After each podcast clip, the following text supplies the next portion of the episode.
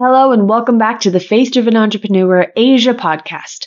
We usually spotlight the voices of our region here, but we also want to remember that we are part of a global movement. So occasionally, we mix in some of the best content from around the world. Today, we're featuring an episode with Dr. Kamau Gachigi that was originally recorded with our Faith Driven Entrepreneur Africa team. When Dr. Kamau Gachigi was teaching engineers at the University of Nairobi, he noticed that curious and talented students and faculty were not able to pursue the creative potential of their ideas because of limited access to equipment for building prototypes. In 2009, Kamau created Fab Labs, a fabrication lab with computer controlled machines and tools for the public to use. Riding off the boom in innovation and software startups in Nairobi, Kamau decided to launch Gearbox in 2011. Equipped with equipment such as 3D printing, laser cutting, and electronic circuitry, Gearbox provides a makerspace for Kenyan entrepreneurs to turn their ideas into a physical reality. Today, Kamau shares what he's learned about keeping up with the industrial revolution in Africa and jumping the gap from ideas to prototypes.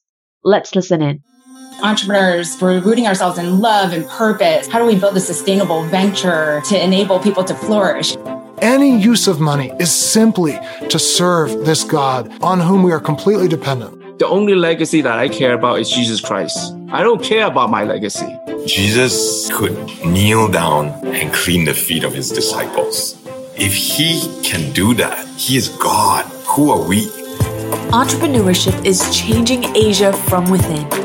Leaders across industries are taking up their God given call to create we are excited to highlight the many stories of what God is doing throughout our region. We will also feature entrepreneurs from around the world who have important things to say, no matter where they call home. Come for the content, stay for the community. Welcome to Faith Driven Entrepreneur. Welcome back to the Faith Driven Entrepreneur Africa podcast, where we spotlight the voices of entrepreneurs and innovators shaping the marketplace across the continent. This week, we are featuring Kamau Gachigi. When Dr. Kamau Gachigi was teaching engineers at the University of Nairobi, he noticed that the students and faculty were not able to pursue the creative potential of their ideas. The problem wasn't a lack of innovation. It was a lack of resources. The school had little equipment for building prototypes. So in 2009, Dr. Gachigi created a fabrication lab with computer controlled machines and tools for the public to use. Eventually, that idea morphed into the Nairobi prototyping facility, Gearbox. The state of the art facility invites Kenyan entrepreneurs to utilize technology like 3D printing, laser cutting, and electronic circuitry so they can turn their ideas into physical realities. He joins the show to talk about African innovation and bridging the gap from idea to prototype. All right. Good morning, good afternoon, good evening. My name's Efosa Ojomo. I am one of the co-hosts here for the Faith Driven Entrepreneur Africa podcast. And I've got with me uh, as a co-host today my good brother Frank. Frank, who you ask? Well, Frank, go ahead and tell him who you are real quick. Also, so good to be here. So good to have the awesome privilege of being a part of this podcast for the very first time. We are missing Ndidi today, but it's always good to have another Nigerian still being on the podcast. So I'm Frank. I'm actually a Zimbabwean sitting with you and I'm part of the community team here at Faith Driven Entrepreneur, and I'm based in Southern Africa. And I love uh, what God's doing on the continent and what He's doing with entrepreneurs. And so, so chuffed to be able to join in this podcast today. Efosa, where are you sitting? Awesome, awesome. Well, I usually am sitting in Boston, Massachusetts, but today I'm in Portland, Oregon, and excited to be here with family. We have an incredible guest today that I'm convinced after you hear Dr. Kamau's story, you will be inspired, um, inspired to build, inspired to create. Dr. Kamau, thank you for joining us today. It's a pleasure to have you on the show. We are super, super excited to talk about Gearbox and the work you're doing in Nairobi. But before we get into that, uh, I want to ground us a little bit. First, maybe just tell us a little bit about who you are, Dr. Kamau, and how you came to do the work you're doing. Let's just start there. Yeah, sure. Thank you very much, Efosa, and thank you as well, uh, Frank. It's a real pleasure to be on this podcast. It's also a, a distinct honor to be asked. Uh, it's wonderful to hear you describe the work that we do here in Kenya in those glowing terms. It, it makes us feel like it's worth what we're doing. Uh, but just to get right to uh, your question. So I'm coming from a background of teaching at the University of Nairobi. I began teaching there about 1998 and I was teaching in engineering, 1999 uh, actually. In, at the time that I was there, over the time that I was there, I was really excited about the talent, both the student body and also my fellow lecturers in terms of just people's understanding, having studied in the US, done my doctorate out there and so on, the level of intellect and so on within engineering, the engineering school was very, very impressive. However, the failure of the system to enable people to translate what it is they understand into solutions, which is what engineering is all about. That was what really bothered me because there just wasn't what a lot of people call a national innovation system, a system that allows or maybe audits the population for talent and is able to channel it through, you know, whatever institutions are available and whatever's happening in the private sector so that you can fairly seamlessly get ideas to be precipitated into uh, products or machines that are required to solve problems. And so I set about trying to sort of set that up for the university. And one of the ways that can be done is by setting up what's called a science and technology park. Quite simply put, most universities want to set up their own Silicon Valley, if you like. And so mm. I started doing that at the University of Nairobi, found that doing it from within the university was very limiting, especially because of the level of bureaucracy and a, a number of other things that we were experiencing. Bureaucracy at, at a university? No, I know, I know, I know, I know. I know, like it's synonymous, right? Yeah, it's pretty much synonymous anywhere in the world, right? So, you know, it made more sense to step out and I joined forces with some people in a local hub that was focused around IT solutions, which we were speaking before we started recording about, you know, how exciting it is to have a lot of like, for example, fintech companies, people who can create a software based solution to a problem quite easily and make some good money and have a good impact doing so. Mm-hmm. But we felt we needed to do this through hardware. So we, we hooked up with a, a, hub that dealt mostly with software type startups, but they recognized the need for some hardware and a hardware angle to what they did as well. And we set up what we call Gearbox. And so that in a nutshell is really how we started. And maybe I can throw it back to you, Efosa. Yeah, no, thank you. Thank you so much for telling us that. I love the just evolutionary nature of your story, right? It wasn't like you were a kid and you were like, in 25 years, I'm going to build Gearbox.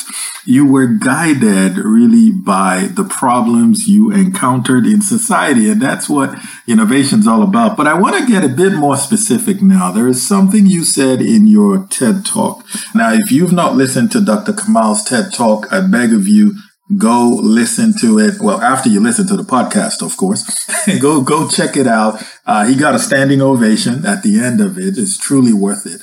You talked about how the world is entering this fourth industrial revolution. Can you just maybe talk a little bit about what that means? Because uh, that term gets thrown around a lot and, and why that's important for the African entrepreneur or, or the average African, really.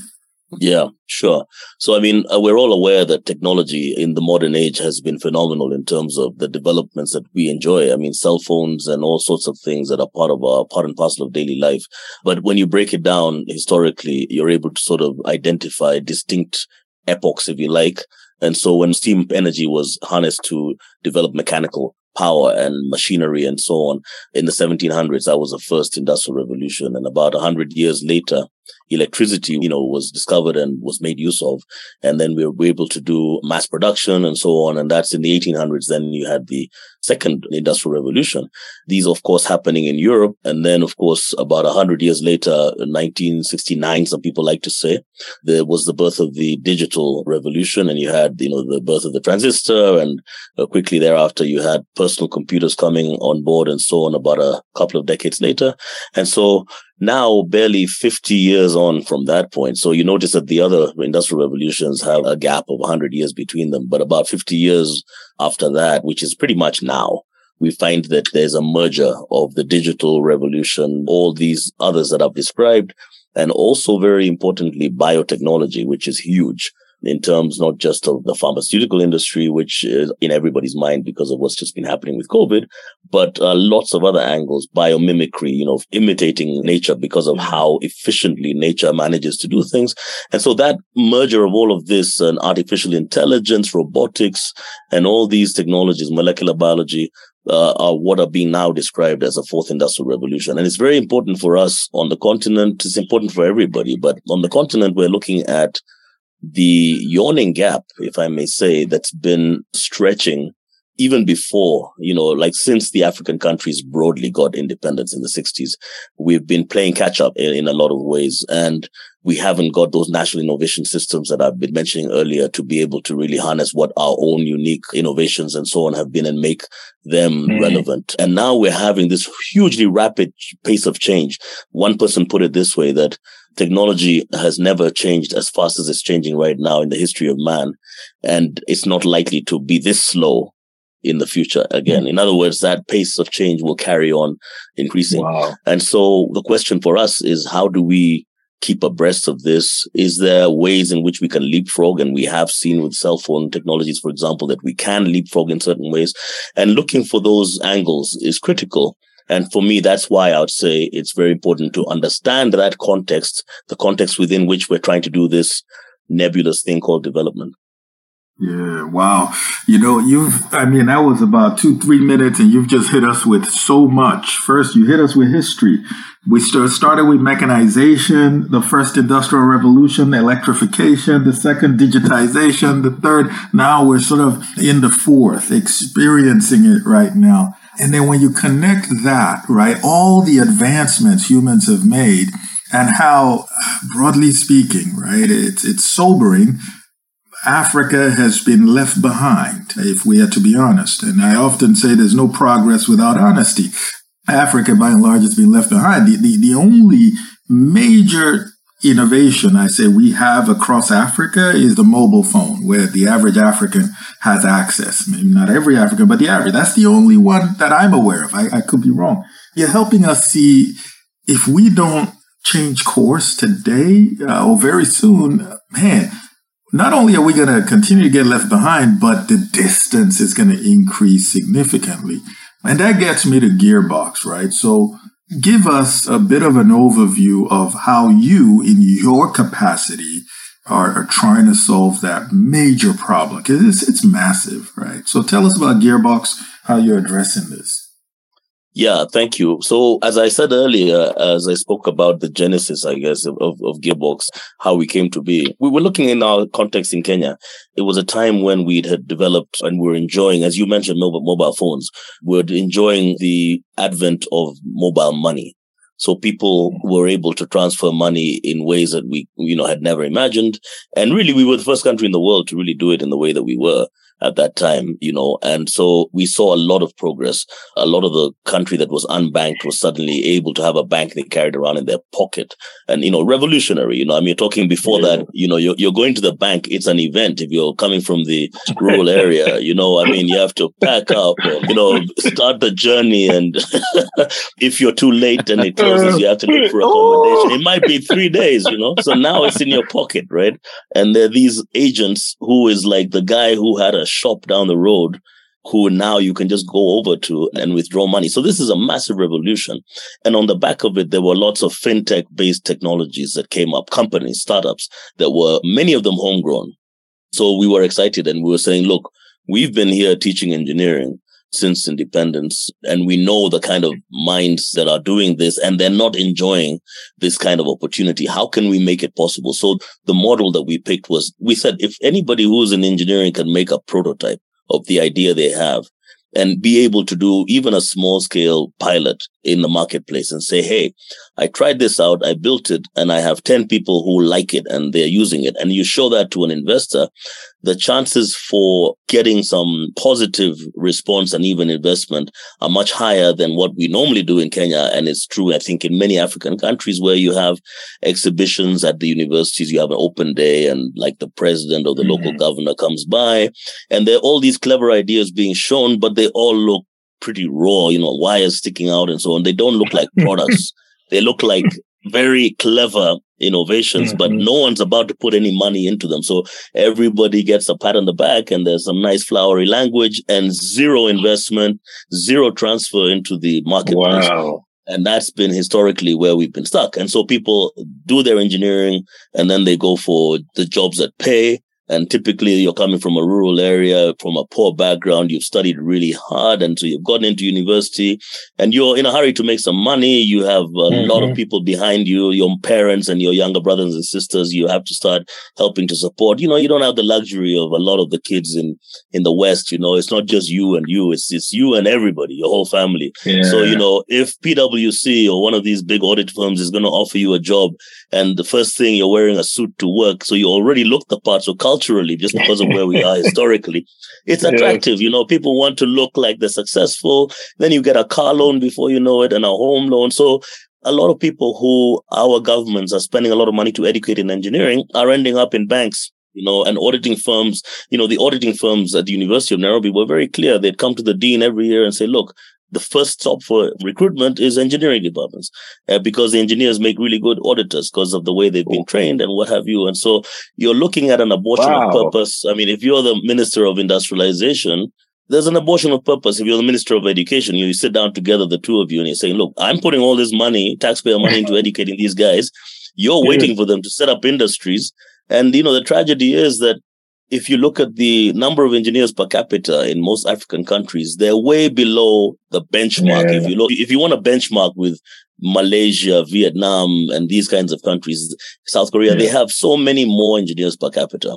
And so we're way below. But even that small number of engineers we have cannot be absorbed by the industry that we've got. And so you have wow. this ah. very strange irony, you know, so people are not going to carry on in engineering. So it's a long story, but the point I'm making is that we said if we can enable these guys at Gearbox to have access to equipment, to have access to design tools, design thinking, and how to sort of optimally use all these tools to create the solutions, the prototypes, and then they can stay there. Because if I'm at a university, I'm a student and I want to use the machines and at 6 p.m., I'm not done. I want to carry on innovating. There's a guard who's coming around with a bunch of keys and says, Hey, hey, time to get out. I have to lock the door. Little things like that are hindering innovation. So like we had huge problems at the University of Nairobi because of that. You know, the guard has to lock the room. And, you know, for innovation, you need rigor. People should be uh-huh. able to sleep in the lab all night if necessary to get it done. So, you know, this is what we were making available. And so Gearbox was created to make it easier for people uh, to do that. Wow. That's incredible. And it's just, Doc, you know, you really hit home. I've got an accounting background, so I understand what it means to wear a suit and seemingly look important. So I can't agree with you more, especially as Africans, how that view and how your parents are so proud of you when you walk out there with a laptop and a suit. And so I can really attest to that and, and relate to that. And I really love your overview of Gearbox and just what you're doing. And so, you know, it sounds like an incredible model that you've come up with. I think some people could hear the word prototype in what you were talking about and they think of this low quality product like a stick figure drawing of an eventual masterpiece. But that's not what Gearbox does. People that work in your lab gain access to highly sophisticated machinery and equipped to build incredible things. Do you mind just giving our audience an idea of what you've seen developed at Gearbox and what they're working with? Well, yeah, I mean, you know, you you you put it well, but I, I still would not sort of undervalue the picture you painted of the stick type prototype. That is still very much where things start. You know, it could be right. cardboard, it could be paper, and we still do that. Uh, but you're right. There are tools that are available to make that a lot more sophisticated. You have 3D printing, for example, which is a rapid prototyping tool so that, you know, if you have an idea in the morning, by the end of the day, you could actually have what we call a looks like and works like prototype, you know, or at least a looks like prototype. And so the stick yeah. prototype doesn't look like the product, the final product, but you know, if, if you can make it such that it not just looks like, but also works like what you want and intend, then that from an engineering perspective and product development or product realization perspective is very important. But we've had a number of things. So one of the things we're very proud of is a lot of people on our campus who make machines that are in the class of machines called computer numerical control or CNC for short. So what they are is machines that maybe they're milling or there's a laser cutter or some kind of uh, what we call end effector, something that's changing the shape of some raw material exactly as the drawing that you've created on the computer has defined it so that it's an automated machining tool. And this is entry level robotics, if you like. And it's very, very important for industrialization. We talked about mass production. We talked about robotics and so on. So we have people who are able to make those machines, plasma cutters, wood routers, laser cutters, 3D printers. They're all part of that class. And we're making them not just for fun. We're making them for business. So local wow. business people who need these machines to say, for example, take sheet metal and then make out of the sheet metal, maybe some kind of a shape that's part of a machine. It could be like the housing of a fridge, you know, so you can picture your fridge. It has the mechanics in it. It has the internal parts that are molded plastics. It has shelves and stuff like that. And then you have the metal outer. So the metal outer could be made first using a plasma cutter or a laser cutter, and then you can have it bent into the shapes that you require. And then you are able to paint it using methods like powder coating, which gives you that very nice finish.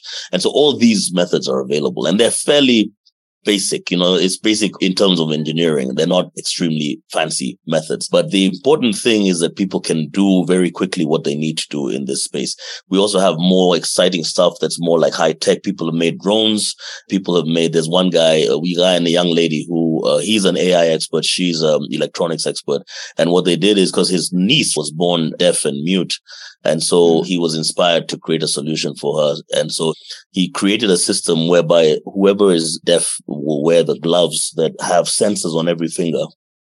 And then as they do the sign language, the electrical signals that are generated from their finger movement are converted into words using artificial intelligence. And so wow. you then pick a voice on your phone, male or female, using his app. And then your phone, as you sign language, speaks out everything that you're signing. And so this, wow. you know, we have a partnership with the American Society of Mechanical Engineers. And every year they hold a competition for all of Africa in Kenya with Gearbox being one of the hosts. And, you know, so they won some years back and that took them to the US. They also won a competition that's done by the British Royal Academy of Engineering. So, you know, that company is now off and running and it's unique in the world. There hadn't been such a development as far as we could tell at that point. And we've got some somebody who designed a solar cell on a roof tile, which is what Elon Musk is also doing. But our sort of ethos is not necessarily to do the fancy stuff, is to do what is required in the marketplace. We want people to start generating jobs locally. So import yeah. substitution as a, an economic theory in terms of how things can be arranged for a country to develop economically is very important. And for us and so we're going after hospital beds. We're going after you know trolleys for the hospital. We're going after you know things that are very mundane uh, not necessarily the sexiest things from the point of view of technology.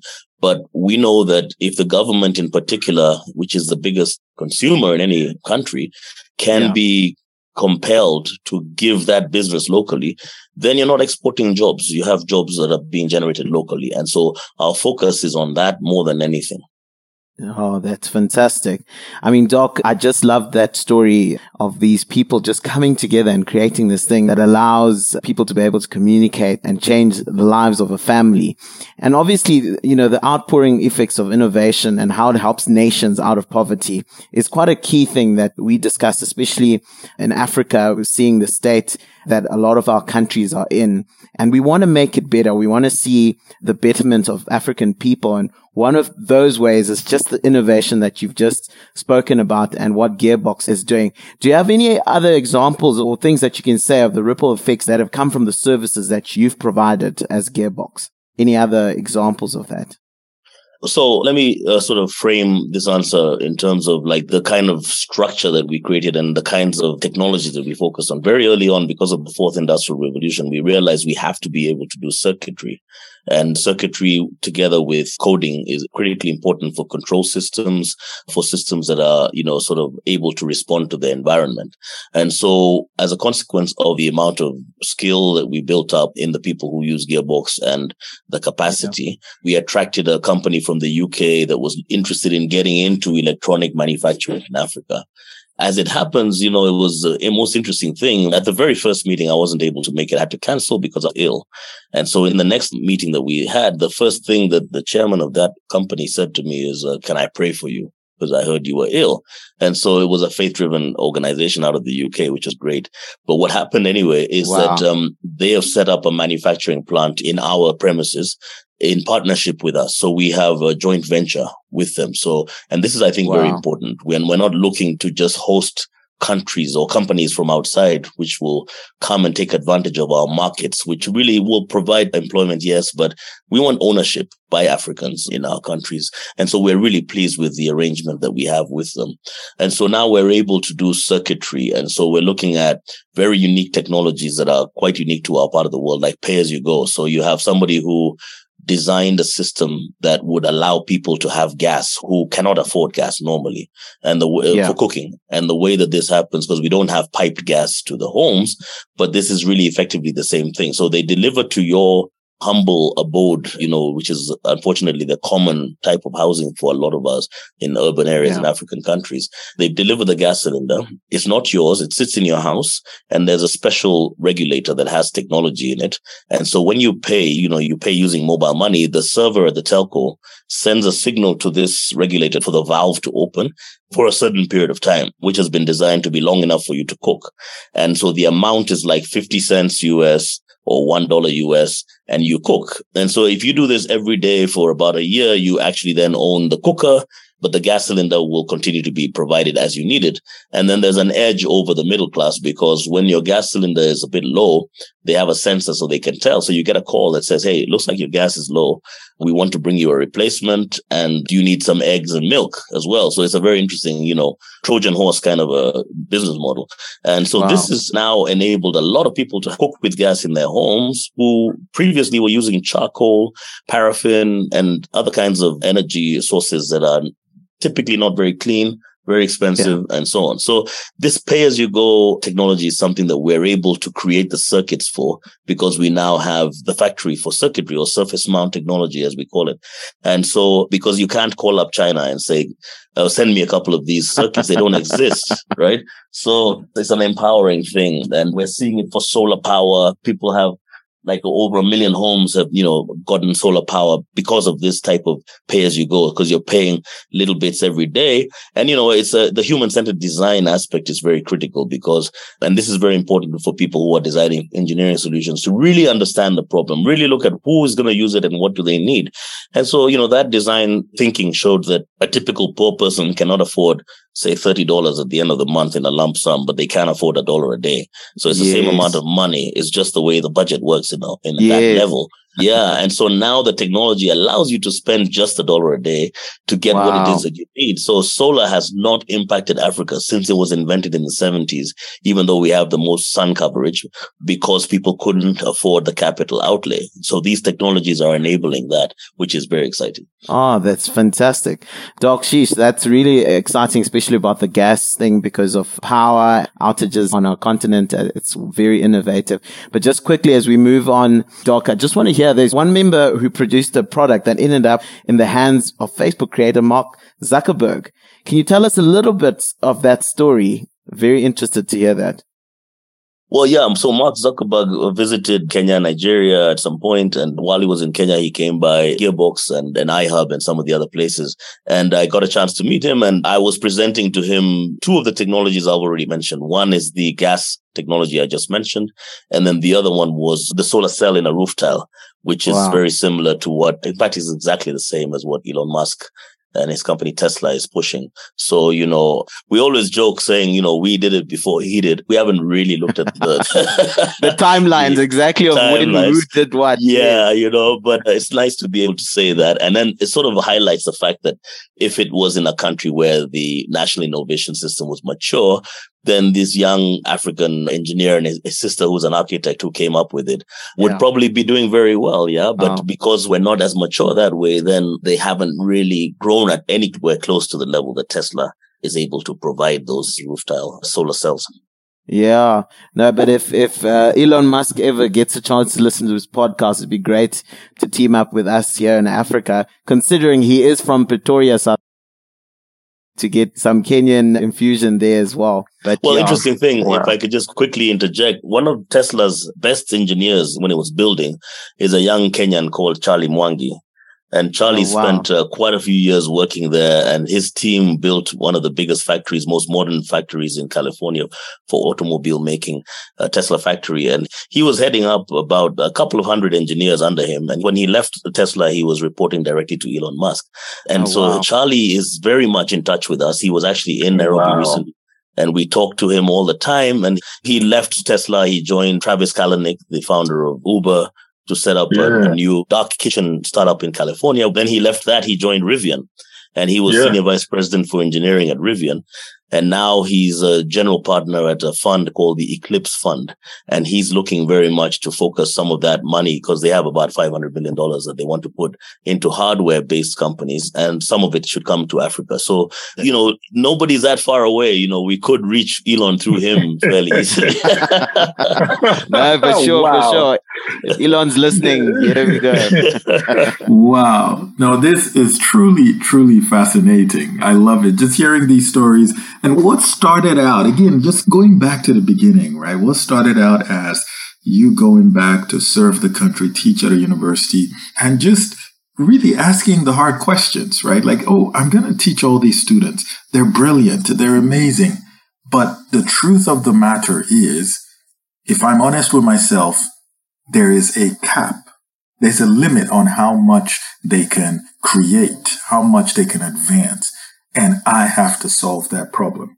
So I have to ask, I, you know, we are faith driven entrepreneur uh, podcast after all. So I, I have to ask because, you know, not everyone, not every professor, right? Not everyone in Africa leans into the difficulty. And when I hear about your story, Dr. K, you really have qualities that resonate with what we call the marks of a faith driven entrepreneur. I mean, the scripture says, you know, we are the salt and light of the world. And, you know, I just get the sense that you represent that to the people that you serve. So I got to ask, you know, do you see your work as ministry and how does faith influence what you do?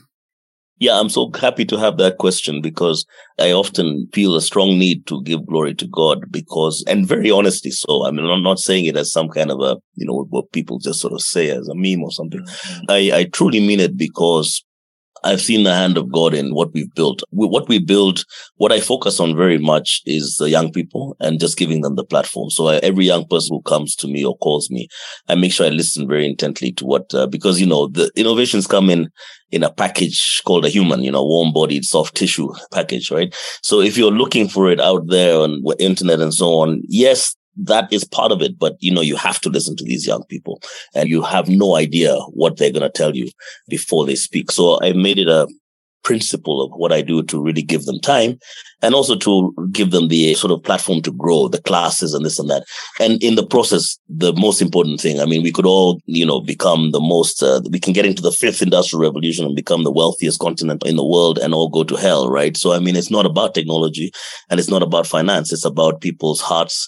It's about salvation. So in a sort of, um, a careful way, that's what we focus on. Ultimately, we talk, we, you know, I have relationships with a lot of people and try to make the culture at our platform faith based without being too overtly so. We get a lot of our funding from actually uh, Lemelson Foundation, which is right there in Portland where you are, Fosa.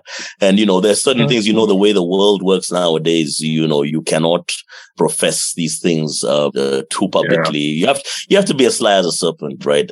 Yeah. You know, as you're trying to conduct these things. So we're quite careful, but we're really hopeful that we're in a guerrilla mode with our evangelism and so on and, and trying to build people, but it's never far from our hearts. And really, a lot of the successes we've enjoyed, I mean, it's been up and down. You know, there's times when we go without salary, we're almost closing the doors, wow, but it never yeah. gets to that point. It always somehow we're always sort of pulled up out of the problem. And even right now, we're transitioning. So the funding that we've enjoyed for the last seven years has come to an end this very month, no, next month. And so we have two companies we've set up. There's the one I just mentioned for the electronics manufacturer. There's another one we call Machine Africa Network of Industries.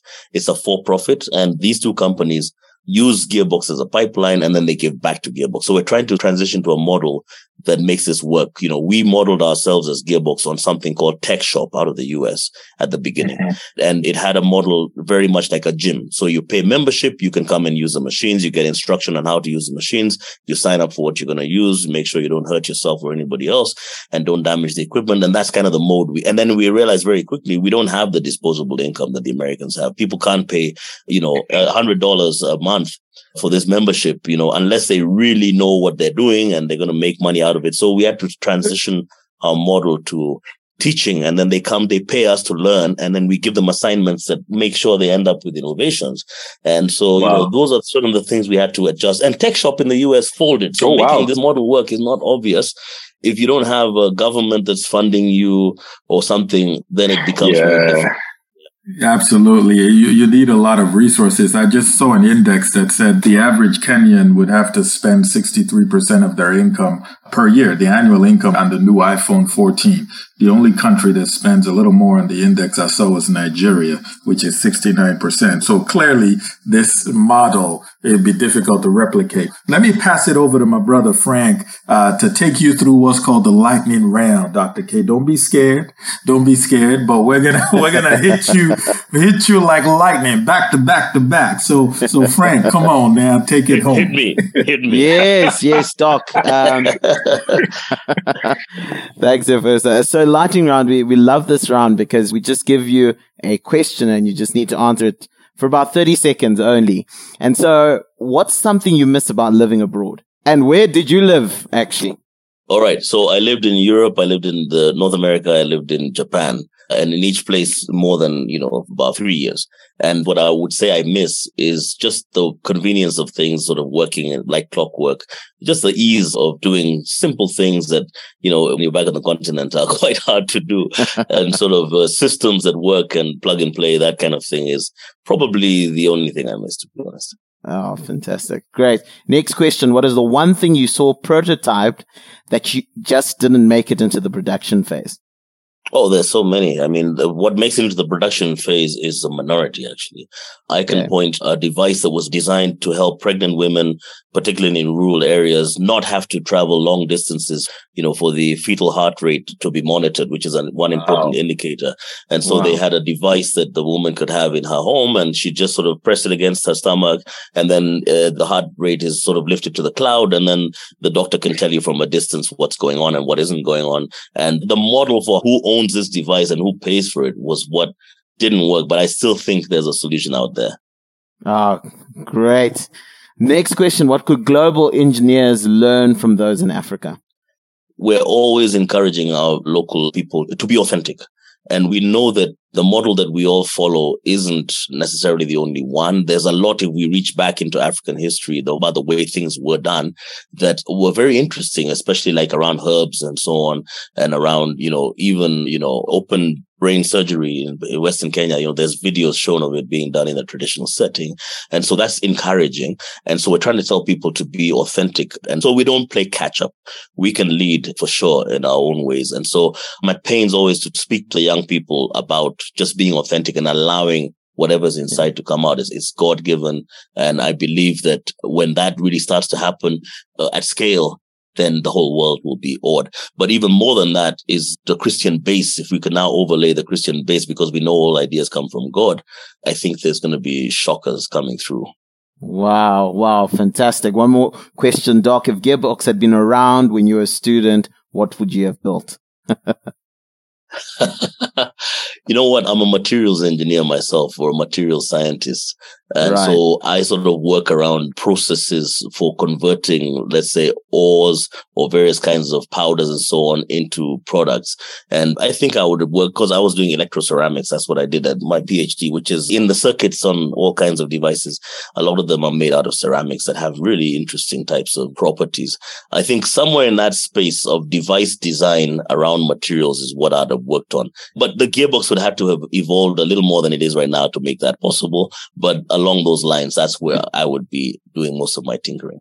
Oh, fantastic, Doc. Well done for the quick responses. Look, I feel like we could keep talking for another three hours, but we have to end it here. I know. And I would just Yeah, I know, man. It's just amazing to hear you talk. You've got that voice, Doc. I don't know if you ever heard. If if you're if you're teaching and and Gearbox doesn't work out, you need to go into radio. I mean, I could just listen to you. You Exactly. oh my gosh. Anyway, I agree. I agree. So thank you, sir. but, but, but one last question, which I think is important because you never know who this is going to touch, is in your faith journey, what is God teaching you right now? Whether it's through His Word, and experience, through fellowship, worship with people, what is He teaching you and telling you uh, right now, Doc?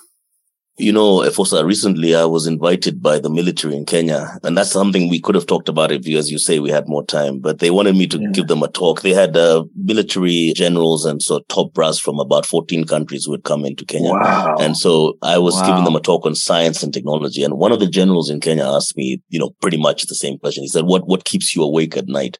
And I said to him, that's really easy, uh, general. It might not be the most appropriate setting, but I'm a Christian and I feel that I'm not ready for Jesus to come back because the Bible says that those who believe will be followed by signs and wonders. And I'm not Yeah. seeing the signs and wonders, you know, following me. So I'm scared that I, I'm not where I should be. And Yeah. so. I'm really working hard at connecting more deeply, hearing God's voice. Yeah. And I, I Mm. want to understand what are the gifts in me that, you know, I know that his fingerprints are all over what I've been able to do, but I feel that probably isn't it. I mean, it's part of it, but I Yeah. want to be able to heal people, uh, Jesus to heal people through me, that is, and that sort of level, uh, and to hear Yeah. God clearly. So working on humility, especially, you Mm. know, the death to self. So I was talking to somebody else today and she, she says she has a friend who has that on her WhatsApp, death to self. And I was like, yes, I need to learn how to Hmm. really die. And that's what I really am focusing on right now. Hmm. Wow. Wow. Thank you. Thank you very much, Doc. Death to self. This has been enriching for me, and I'm sure for my brother Frank as well, and definitely to the thousands and tens of thousands of people who are going to listen to your story. Thank you for sharing with us your most precious resource, time. We deeply appreciate it.